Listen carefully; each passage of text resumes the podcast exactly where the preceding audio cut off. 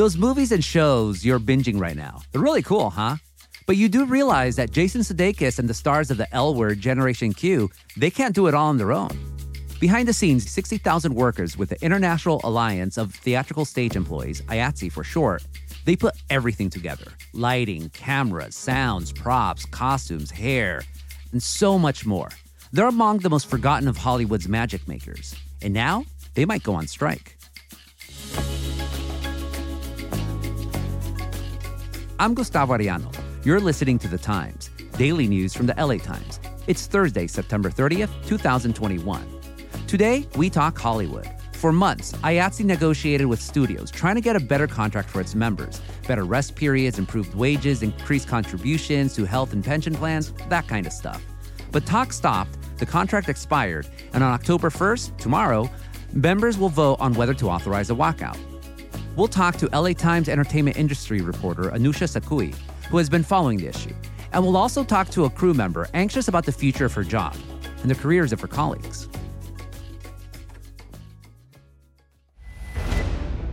Best Boy, Gaffer, Grip. The people in those credits you used to skip at the end of movies, at least until the Marvel Cinematic Universe changed that game. They're largely members of IATSE, which dates back to 1893 and also covers people in the theater industry. Their low profile work makes films and TV shows and plays possible. And if those members walk, production for all those industries stops indefinitely. Anousha Sakoui is covering the potential IATSE strike and joins us now. Anousha, welcome to the Times. Thank you for having me. Give us a scope of IATSE. What, what parts of production rely on its members? So they represent about 150,000 crew, but across all kinds of productions. So that would include stagehands for theaters, but also, you know, they staff the major film and TV productions nationally, really, and sometimes uh, in some areas in Canada. It's core about 60,000 of those members work on motion, picture, and television productions audiences always care about who's in front of the camera, even some people write them, but these are the people that make literally the scaffolding of productions. Yeah, it's all areas. So it's anything from, you know, the people who are working offices to coordinate a production it includes costumers grips uh, people who manipulate the cameras and operate the cameras. It can be you know electricians lighting. Basically the sort of working body of, uh, of, a, of a production that isn't like the director or the actors or writers and of course, those are represented by other unions as well. And so IATSE's been trying to negotiate a new contract for months with the Alliance of Motion Pictures and Television Producers. Why did the negotiations break down? Basically, they weren't able to come to an agreement over the terms that IATSE was looking for and uh, the AMPTP was willing to do. The AMPTP is a body that basically does these bargaining negotiations on behalf of the big studios, which these days now includes Netflix and Amazon as Apple, as well as the traditional ones. It's been dragged out over four months because there have been other things going on, like return to work protocols that they've had to be involved in. But they want to uh, see an improvement in pay and conditions, and they weren't able to come to an agreement. The alliance says it's addressed a lot of the union's demands, including, yeah, increasing the minimum pay rates for some types of new medium productions, covering a deficit of nearly $400 million in pension and health plans. So, why is IATSE still unhappy? So uh, there's a few pointers. One is, you know, they have extremely long hours. So, you know, an industry standard is considered to be maybe 12, 14 hours a day. That would be, you know, long. And sometimes they, uh, one thing that has become very frequent, people, uh, crew tell me, is something called a, a Fraturday, which is where you can start later on a Friday, but it cuts into your Saturday. So you kind of lose half your weekend. A lot of productions or a lot of crafts, they only have uh, a certain number of hours turnaround. That means that they could have maybe less than 10 hours to leave the set, commute home, and commute back and sleep. Um, so, you know, sometimes that can be, you know, as little as eight or nine hours.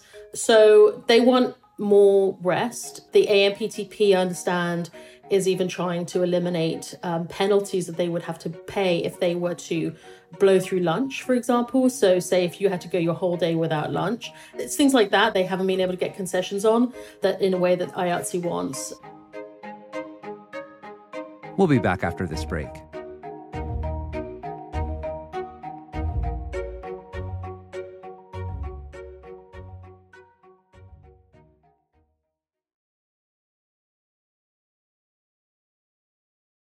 Anousha, it sounds to me like IATSE members are having that same reckoning with their careers the way so many workers across the United States are doing. It's like, okay, before the pandemic, yeah, 12 hour days, that's perfectly fine. That's just, it is what it is. And now they're like, no, you know what? After all this, we, we don't need to do this anymore. We actually want more equity. We want a fair workplace environment. We love our jobs, but we just want it to be fair. So I think you hit the nail on the head. This is not a new issue in terms of working hours, for example, and also the issues about the fact that streaming platforms pay less than traditional platforms. This has been going on a little while, and the pandemic obviously put a lot of stress on everybody, and crews experienced that as well. But what they also saw was that studios were able to come up with funds, able to come up with uh, mitigating plans to be able to get back to work ASAP after the crisis hit. So there was a period of shutdown. Then they, you know, paid a lot of money, increased budgets, 10, 20%. Uh, to be able to accommodate cleaning schedules, social distancing, testing, and crews. You know, you're often hear like if they were able to do that you know, at a drop of a hat to get back to business. Why can't they do this for us so that we can see our families, so that, you know, we can get uh, decent rest, decent pay? We want a fair share of what streaming profits there are as well. Is a strike then expected to actually happen? You know, we're a few steps away. So our understanding is that potentially around October 1st, they, the, the different, there are 13 locals that are involved, at least in for one contract. There'll be two contracts that are up for negotiation. And so I think in total, about 60,000 uh, crew members will be asked to vote on whether the leadership has the right to call a strike. So if they get a, a strongly positive vote in favor, then they have that in their armory in terms of negotiating tactics. But it seems that if you look on social media, people, crews are being very vocal. You see a lot of people saying they're willing to strike. And if they do strike, then what does that mean? That means you could have a whole raft of shows and film productions that are paused nationally. And so that would mean, uh, you know, at a time when Hollywood is trying to get back on its feet and trying to catch up from lost time, uh, and with the even bigger backdrop that they're being hugely there's a hugely competitive environment amongst the different studios to fuel their streaming platforms with the hottest shows. And this wouldn't be like last time, the big strike in 2007 and 2008, when the WGA, the Writers Guild of America, walked out for a better contract. Back then, you had Stephen Colbert writing his own jokes, and Colbert could write his own jokes now, but he's not going to be able to build his own sets, or if he would, it would take a long time. You know, um, uh, hundreds of people work on on on some productions, so it's a lot of people, and it can be very expensive to hold up shows. Uh, someone needs to hold the camera. Someone needs to give lunch. You know, these are largely unionized workforces, and so, and they have certain rights, and so and work, the workplace has to be conducted in a certain way. There are a lot of different moving parts in a, in a in a film or TV production, and so yeah, it's not something. I mean, you, you what we could see in a similar way to the writer strike is maybe we'll see more reality, uh, non-scripted, which is often used uh, often uses non-unionized workforces. So that is something that you could see. You've done a lot of stories on IATSE members and the struggles they face, and a lot of them are going to social media to talk about their conditions long hours, low pay, rough conditions. How have such confessionals changed bargaining in Hollywood? What we're seeing is that there's a more of a unification of the message. And also you know uh, there's 13 locals on on on the Hollywood side. And so they are trying to negotiate as one group rather than separately. I think they've been able to use social media as a unit. And then also we're seeing that getting a huge public sympathy. We're seeing stars like you know Seth Rogen and Lily Tomlin and Jane Fonda you know throwing their support. So the crews are getting a lot of uh, public sympathy while the studios but are looking like potentially in a negative light. So, you know, that that sort of uh, public perception will weigh on things. Yeah, I was going to ask if Bennifer has been standing on tables with signs saying "Live Free, Work Union, Go IATSE." I think that the, the, the studios are like they've obviously been through a lot of labor action over the over the decades, and there's a lot of money at stake. So it's clearly like they're not they haven't been afraid to bring it this far, which is to, to potentially put it on uh, push this union to a strike, which is which is almost unprecedented. You know, we haven't seen any kind of major labor action from IATSE since the Second World War, or or, or a, a, a, similar union representing crews. So um, it has been as the body of workers that have haven't been very you know, motivated to go on strike in the past. So things are really, I guess, being pushed to a, a new limit. And finally, the vote to strike is tomorrow, October 1st. What do you think is going to happen? It's hard to, I haven't seen anybody put out a, a, negative vote, a negative sort of sentiment towards the idea of striking. People seem to be very vocal about the willingness to strike, which given the risks that there are in terms of speaking out in this industry, you know, you can just simply not be hired. So people, you know, I think seem to feel confident. A lot of the leadership have recommended, in some different unions, recommended voting for a strike. So I think we could see a, a vote for. And then, you know, question will be is if they they take that strike. You know, I, am just speculating. I don't know what the outcome will be. But uh, if you look online, it's not hard to find a lot of people saying that they're willing to strike. Anousha, thank you so much for this interview. My pleasure. Next up, we'll hear from an IATSE member.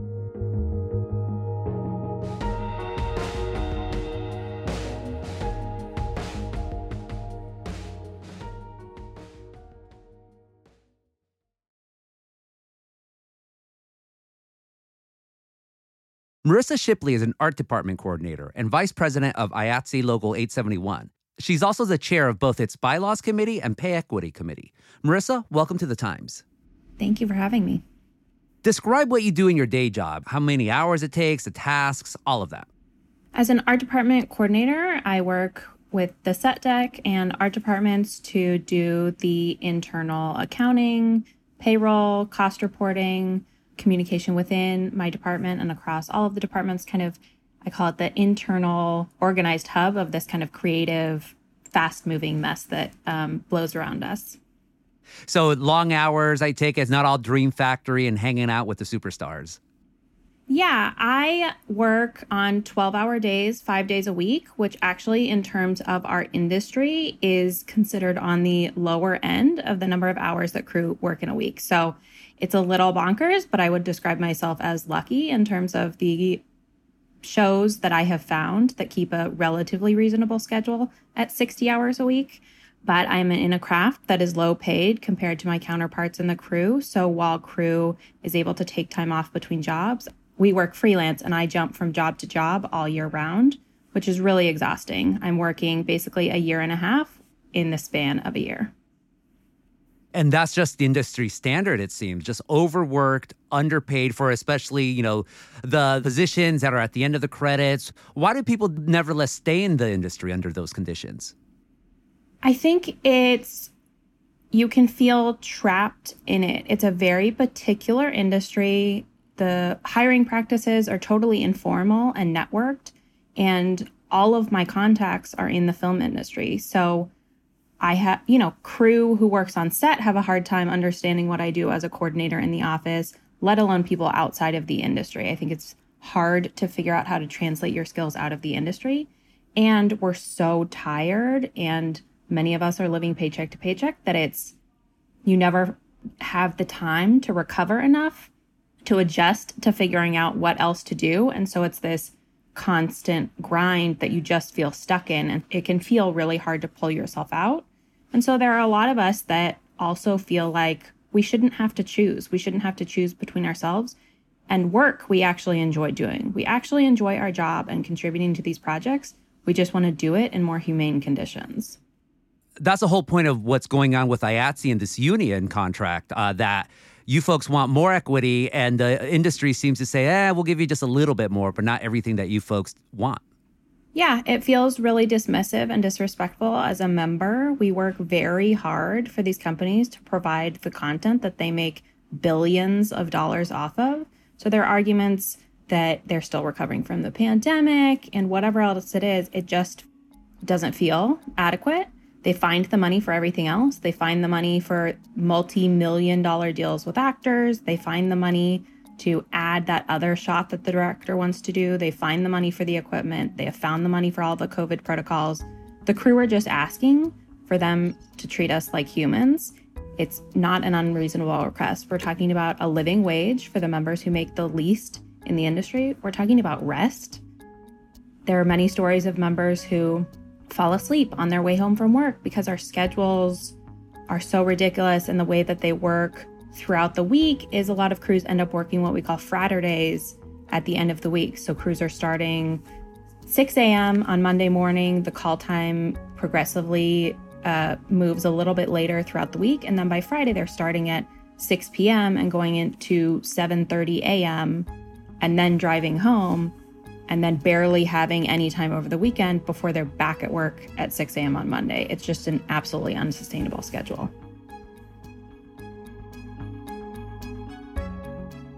Did the pandemic bring a philosophical shift for your members? Like something that gave you folks more resolve to say, hey, we need a better contract because we just went through this pandemic where there was no work for a long time. And now studios are in a rush to make movies and shows, and the work is back full force, and everything feels even more demanding than before. So we kind of need to protect ourselves more. Yeah, I think it's a couple things. I think there is this crunch and pressure to recover from the shutdown last year and produce as much content as quickly as possible. I think the shutdown also gave some crew the first extended period of rest that they had had maybe in their careers. And so to hear from a lot of crew members that while surviving the pandemic, like everybody else was with the pressure and worry and all of that, that everybody else was dealing with, that crew felt relieved and like peace and rest for the first time I think says a lot. And when crews came back to work after that shutdown, a lot of crews felt like we were promised more reasonable schedules in the return to work agreement, which had said that it is not healthy for our immune systems to be working more than 10 hours a day, day after day, week after week. It could have put us at higher risk for COVID. And so we felt like there was this kind of not contractual obligation, but promise that like we're going to work on our schedules. And that got thrown out of the window so fast. And so crews felt like the rug was ripped out from them a little bit and were just so tired. where do you think the breakdown happened in? Because obviously the studios need all your members and also theater productions. They need you. They, without it this is not going to happen. So at what point do the studios then say you're asking for too much while i can't speak to kind of the specifics of negotiation because i'm not a member of hollywood bargaining unit itself as a worker it certainly feels like we are disposable cogs to be used um, and abused honestly. I do not feel valued as a contributor to the projects that I help make successful. And I think what I see and how this is playing out is just that on a larger scale. I feel that on an individual production, and we're seeing it play out on the contractual level. So, crews are really just asking for the bare minimum. We're asking for things that unionized workforces fought into labor law for many people decades ago. Minimum rates to make a living in the place where you are living to do that work, rest, meals during the middle of the day. Like it feels like very basic things that we're talking about. But the baseline for this industry is so extreme that our asks are treated as ridiculous when we are just saying, I need a break during the day, not only to eat a meal, but because there are members of the crew, like the script supervisors, who are a department of one. So if you are never breaking for a meal and they're a department of one, no one can cover them. They can't go to the bathroom, they can't eat, especially in a time of COVID where you have to be masked and can't take your mask off on stage where you are working, but also you just need a break. Like it is m- mental work that that person is doing all day with intense focus, and you need to just be able to take a minute and rest. And so it's it's such a basic human need that somehow gets spun into this like ridiculous thing that crews are asking to have a meal. What's the biggest change you want to see in all of this after all of this? My hope is not just that we are successful in negotiating a contract which puts these protections for crew into place, but that this is the beginning of increased organizing for our members. I want members to be involved in their locals, to make the issues that matter to them clear to the leadership, to be part of leadership. The members are the union, and it requires us organizing and speaking up and working for the change that we want to see. And I think that's what you're seeing from members doing right now, which is with working with our union leadership has led to this moment. And I hope to see more of that. Thank you so much for this interview. Of course. Thank you.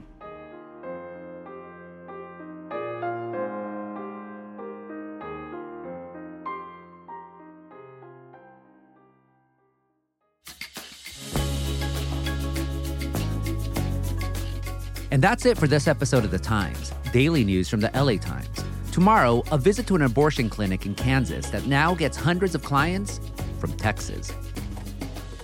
Our show is produced by Shannon Lin, Denise Guerra, Melissa Kaplan, Marina Peña, and Ashley Brown. Our engineer is Mario Diaz. Our editors are Shani Hilton and Lauren Raab, and our theme music is by Andrew Eapen. Special thanks to Mike Heffler. Like what you're listening to? Then make sure to follow The Times on whatever platform you use. Don't make us the Puccia Podcasts. I'm Gustavo Arellano. We'll be back tomorrow with all the news and desmadre. Gracias.